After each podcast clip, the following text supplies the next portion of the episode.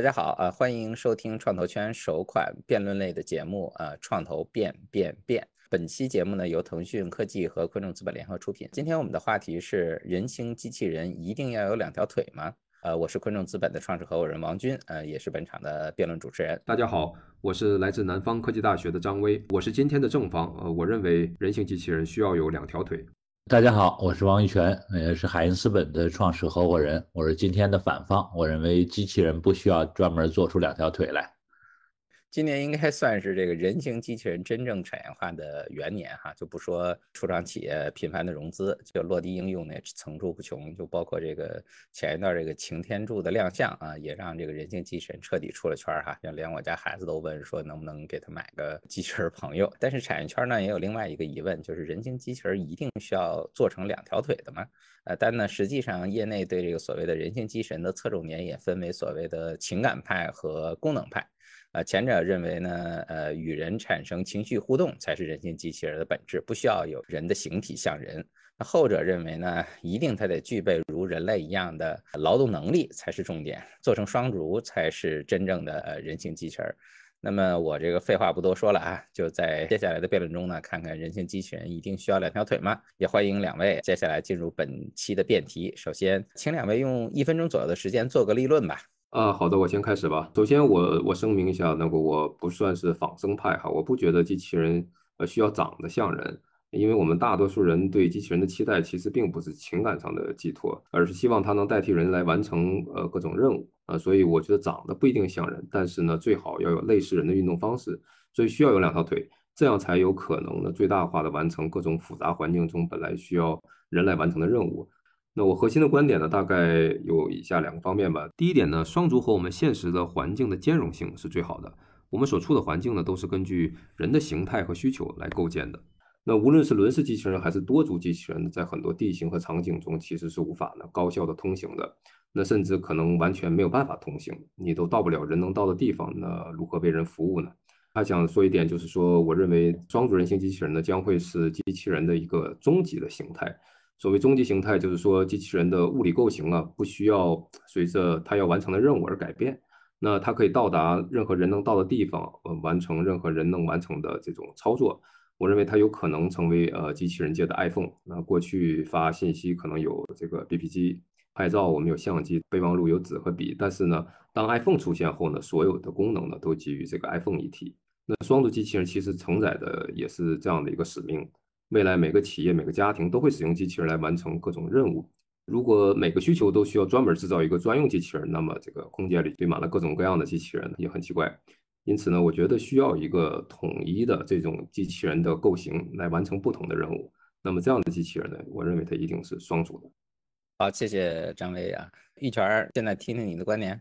好，我认为这个人形机器人的设计本身是有缺陷的，原因很简单，就是人类之所以是双足呢，是进化的产物。但是这进化产物呢，它是被迫的，因为人类进化呢是延续传统动物，就是从四肢动物进化来的，两个上肢要解放出来去干更多的事情，所以只剩了两个下肢来支撑行走。而其实只用两个下肢来支撑行走呢，实际上给人类造成了很多的困惑哈。这个一个呢，就是说运动速度不行啊。第二个呢，稳定程度，你两条腿肯定不如四条腿稳定程度高，对吧？我们都知道马可以这个四条腿站着就睡着了，但是没太听说过人两条腿站着能睡着觉的，对吧？啊，因为它稳定性不够。那但是呢，进化只能如此。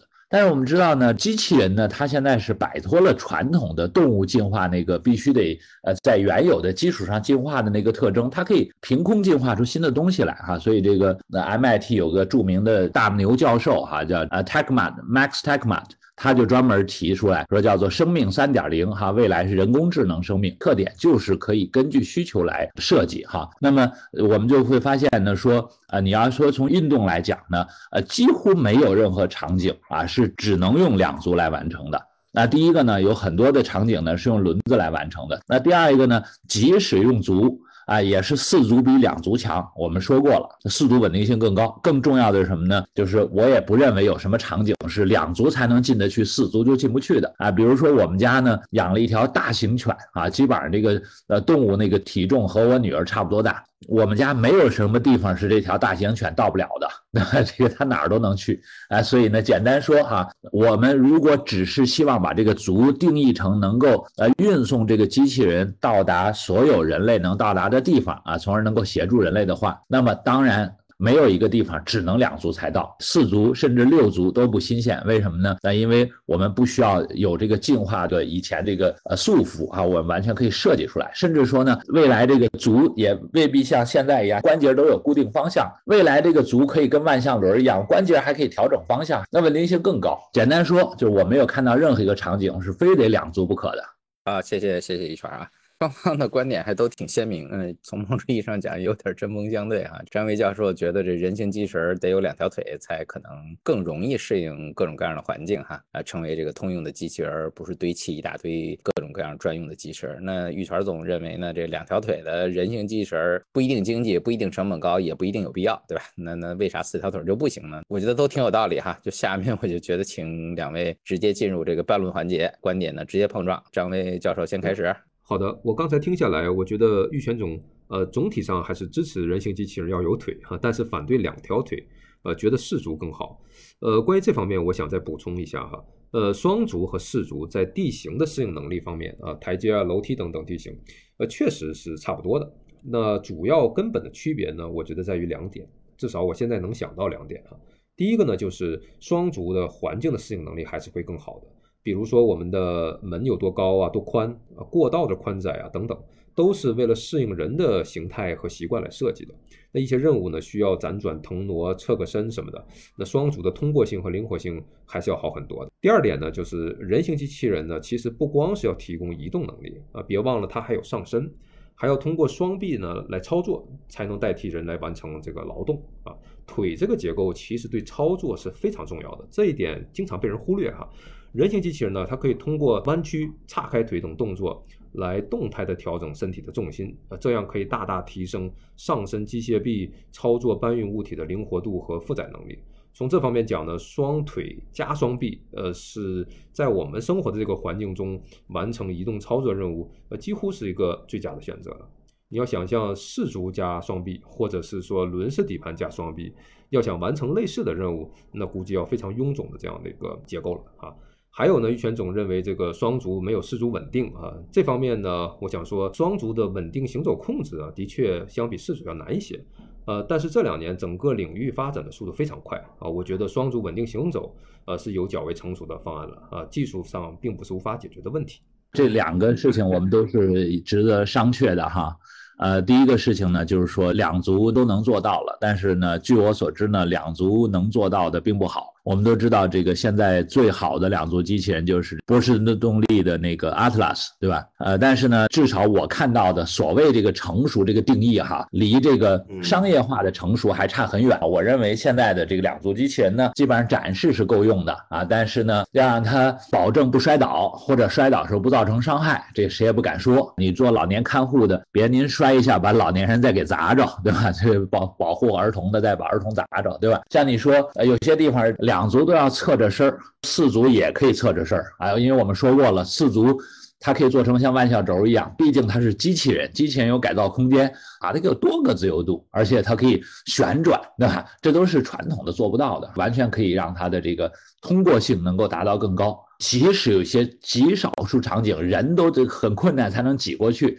你强制要求非得机器人跟着人挤过去，这也没必要，对吧？因为我们都知道说，你看现在这个，按理说如果通过性要保证像人一样好的话，那现在路面上走的都应该是马车，都或者不是马车，都是骑马，都不应该是汽车，对吧？那么人是改造了环境，形成了公路，然后我们用大量的汽车来做的。实际上对环境进行改造，比研发双足机器人要简单的多。比如亚马逊仓库的智能运输机器人就已经应用的非常成熟了。我们为什么要把仓库建在一个凸凹不平的地面上呢？我们完全可以把地面做得更平整，或者铺上导轨，让带轮子的机器人就能跑的都飞起来了。我回应一下，我刚才说的双足机器人的控制有成熟方案，是指在原理方面，那我们人类已经知道双足机器人应该如何控制了，那不需要什么原理性的突破。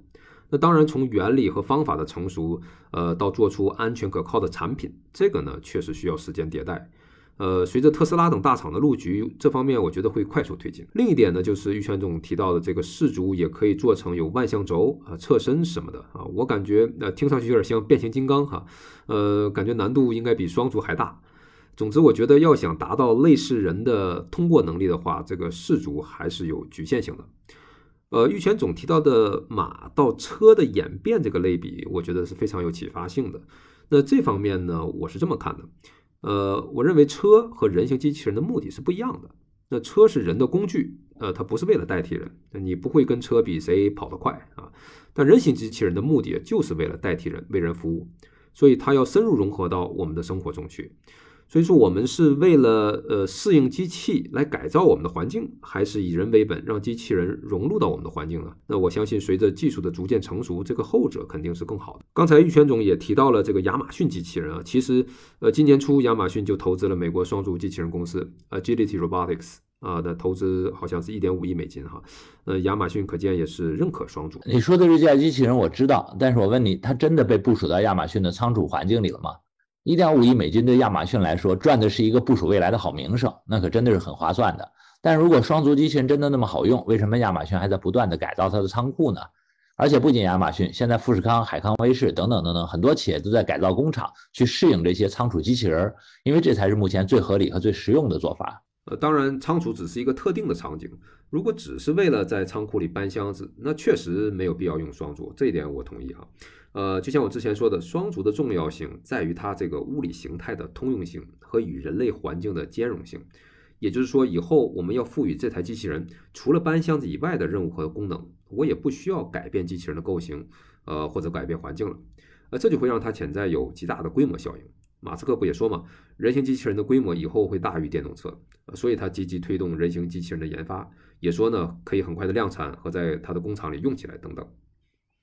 我觉得 Elon Musk 在这方面没有任何信誉，因为 Elon Musk 曾经说到这个二零二零年洛杉矶到上海就只需要两个小时了，因为可以坐火箭，对吧？我们现在都知道这是鬼扯了啊！Elon Musk 是一个擅长鬼扯，所以这个不能当做凭据。我还是很尊重马斯克的，我觉得他非常有远见，可以说他在很多事情上给了我们很深刻的启发。甚至在有些方面给人类都带来了惊喜哈，所以他对人形机器人的判断，我觉得还是很有参考价值的。我说他的不靠谱，只是说他的预测不靠谱。就他经常做预测，然后预测多数都不靠谱啊。就是他的行动管理能力、执行力是绝对靠谱的，毫无疑问的啊。他的包括他的这个远见布局，这都毫无疑问的。只是他对很多事情的预测是不靠谱的。然后还有另一个呢，就是机器人的发展路径哈，我觉得也值得商榷啊。因为我们看到的呢，就基本上你找不到任何一个产品是它没有一个主打应用，然后就是一堆应用组合起来形成一个产品的。所以就是说呢，你的这个双足机器人，你如果先没有看到一个足够大的、到处都适用的东西，你就认为它是一堆小的应用给凑起来形成一个足够大市场，我觉得这不成立。那这个本质上是我们只关注眼前一步，还是关注趋势和终局的区别？那你说 iPhone 的主打应用是啥？那到底是打电话，还是微信，还是抖音、QQ 音乐？你要知道，大部分这些应用在最早设计 iPhone 手机硬件的时候，它是不存在的，甚至很多功能当时的技术都无法实现。所以我认为，人形机器人就像是机器人界的 iPhone 啊，是一个终极的通用形态。呃，比如亚马逊仓库里的双足，它除了搬箱子之外啊，以后我们可以把比如说较为成熟的工业视觉检测算法直接下载到人形机器人上，让它来做工业检测。啊，再比如分拣操作的 AI 算法成熟以后，也不需要额外部署机械臂去做分拣了，那直接下载到人形机器人上来完成。有了这样一个机器人通用的形态之后呢，随着 AI 技术的逐步成熟，那机器人的功能会不断增加，啊，机器人的性价比也会越来越高，达到一个转折点的时候，我觉得就有可能迎来爆发性的增长。确实，我们现在讨论的更多的需求其实不在腿上。那我认为呢，还有一个更大的需求是脸。为什么叫机器人儿，对吧？就是别的都不需要仿生，但是呢，人脸是可以需要仿生的。因为我和一个类似人脸的机器人脸在互动的时候呢，它效果一定好啊。我和一个冷冰冰的一个大盒子互动，那效果就会差很远。对我来讲，我现在至少我看到我周围的人，或者我们用我们之前的经验来看。呃，我们谈论的机器人，大部分还不是真的人想跟机器人交朋友，呃，成为亲近朋友这种感觉，它本质上还是希望它是为我们作为服务的。那另一点来讲呢，就是说，呃，我个人也觉得，就是陪伴或者说跟人真正成为朋友、交互这种方式。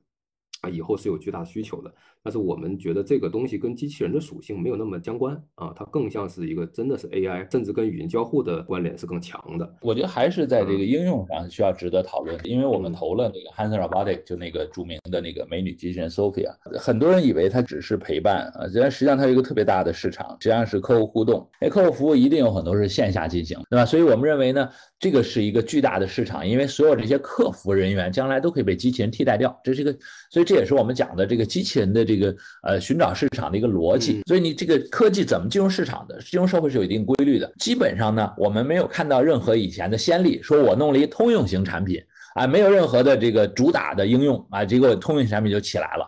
再通用的产品都往往是有几个主打应用，把它。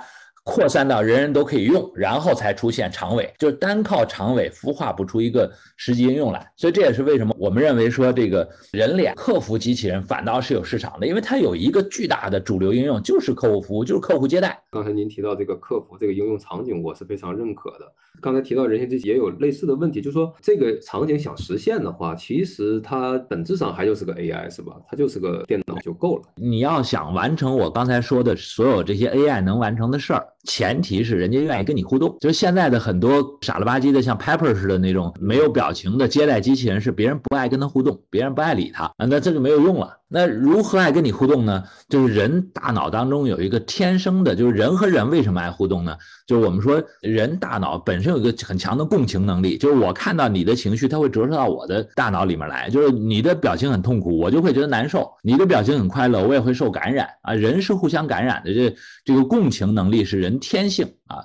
那这个共情能力呢？现在如果能够用机器人给它实现出来，哎，这个呢就会造成一个你和机器互动的一个亲密性的大增，就是它的互动的需求就旺盛的多啊。就当然这里面这个日本有个学者提出来，所谓叫恐怖谷，你只是模仿了人脸，但是你做不到这种表情互动。你让人别人觉得这不是个真的人脸，因为这个表情互动很细微。如果你做的不好的话呢，他会觉得像僵尸，是吧？哎，这种时候呢，还会把人吓跑。但你如果跨过了恐怖谷，就是你能让人觉得这个真是个人，那这种时候呢，这个互动的这个需求就大增啊。所以，呃，这个是一个本质区别。感谢两位精彩的攻防。呃，时间关系，咱们下边就进入到结辩的环节。总结来讲呢，就是如果只专注某一类场景，那么确实双足人形可能并不是最好的一个选择，那一定是一个专机。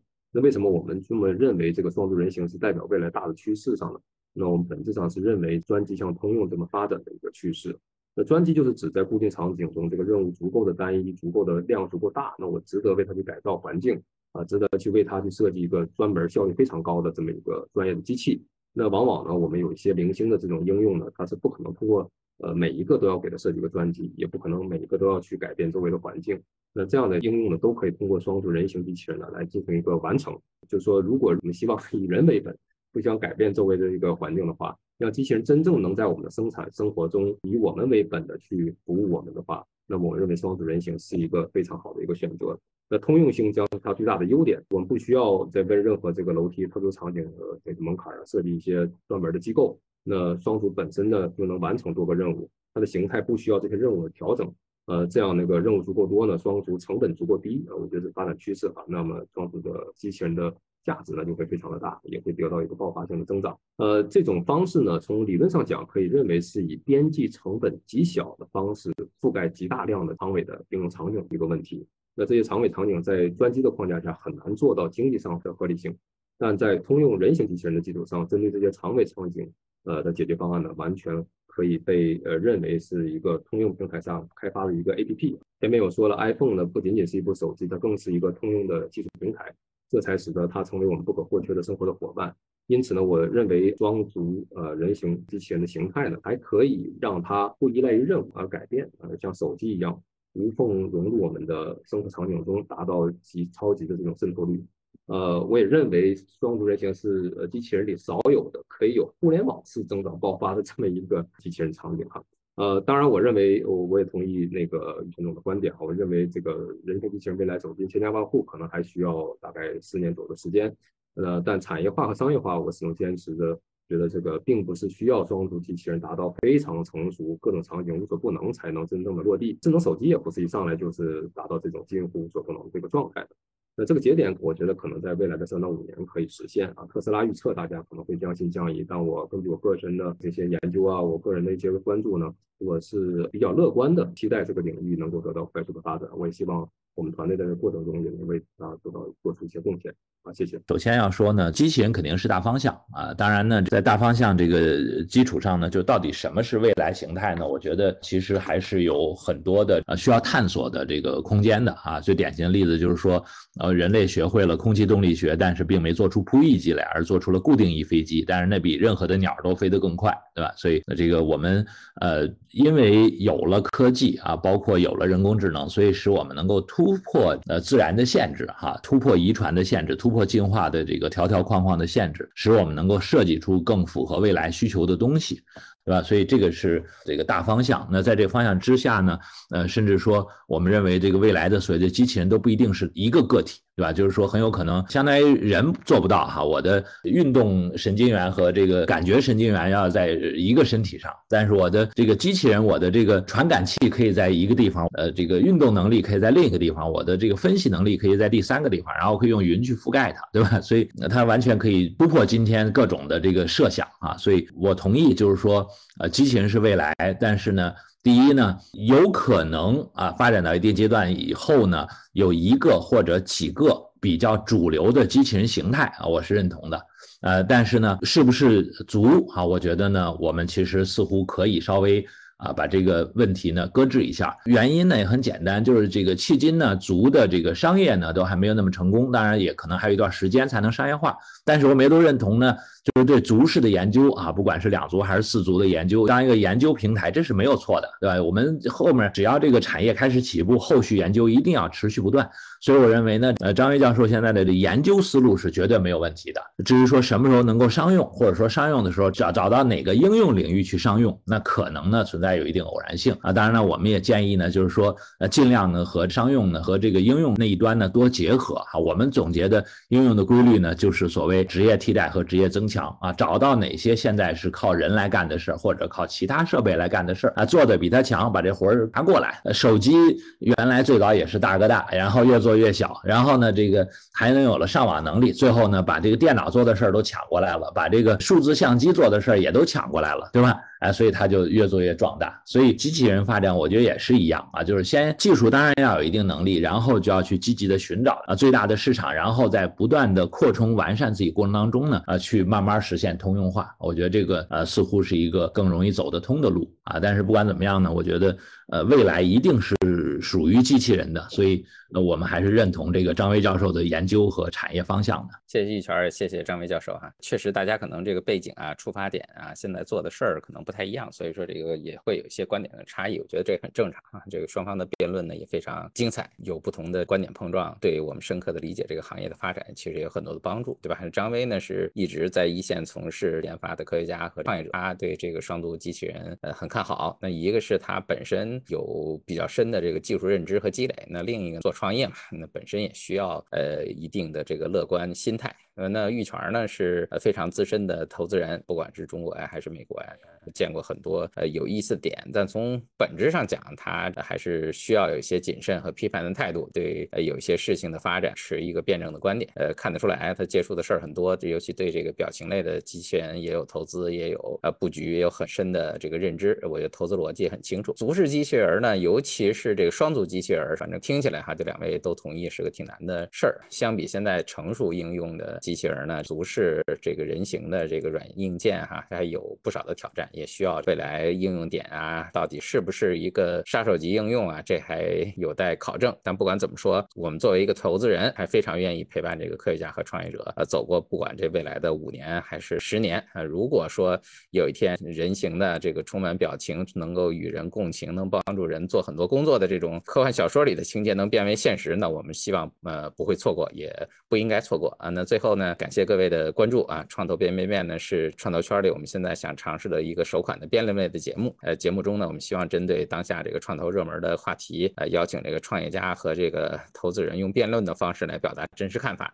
呃，和我们一同呢在辩论中获取认知。呃，本期节目呢由腾讯科技和昆虫资本联合出品。那今天我们聊到这儿啊，谢谢大家。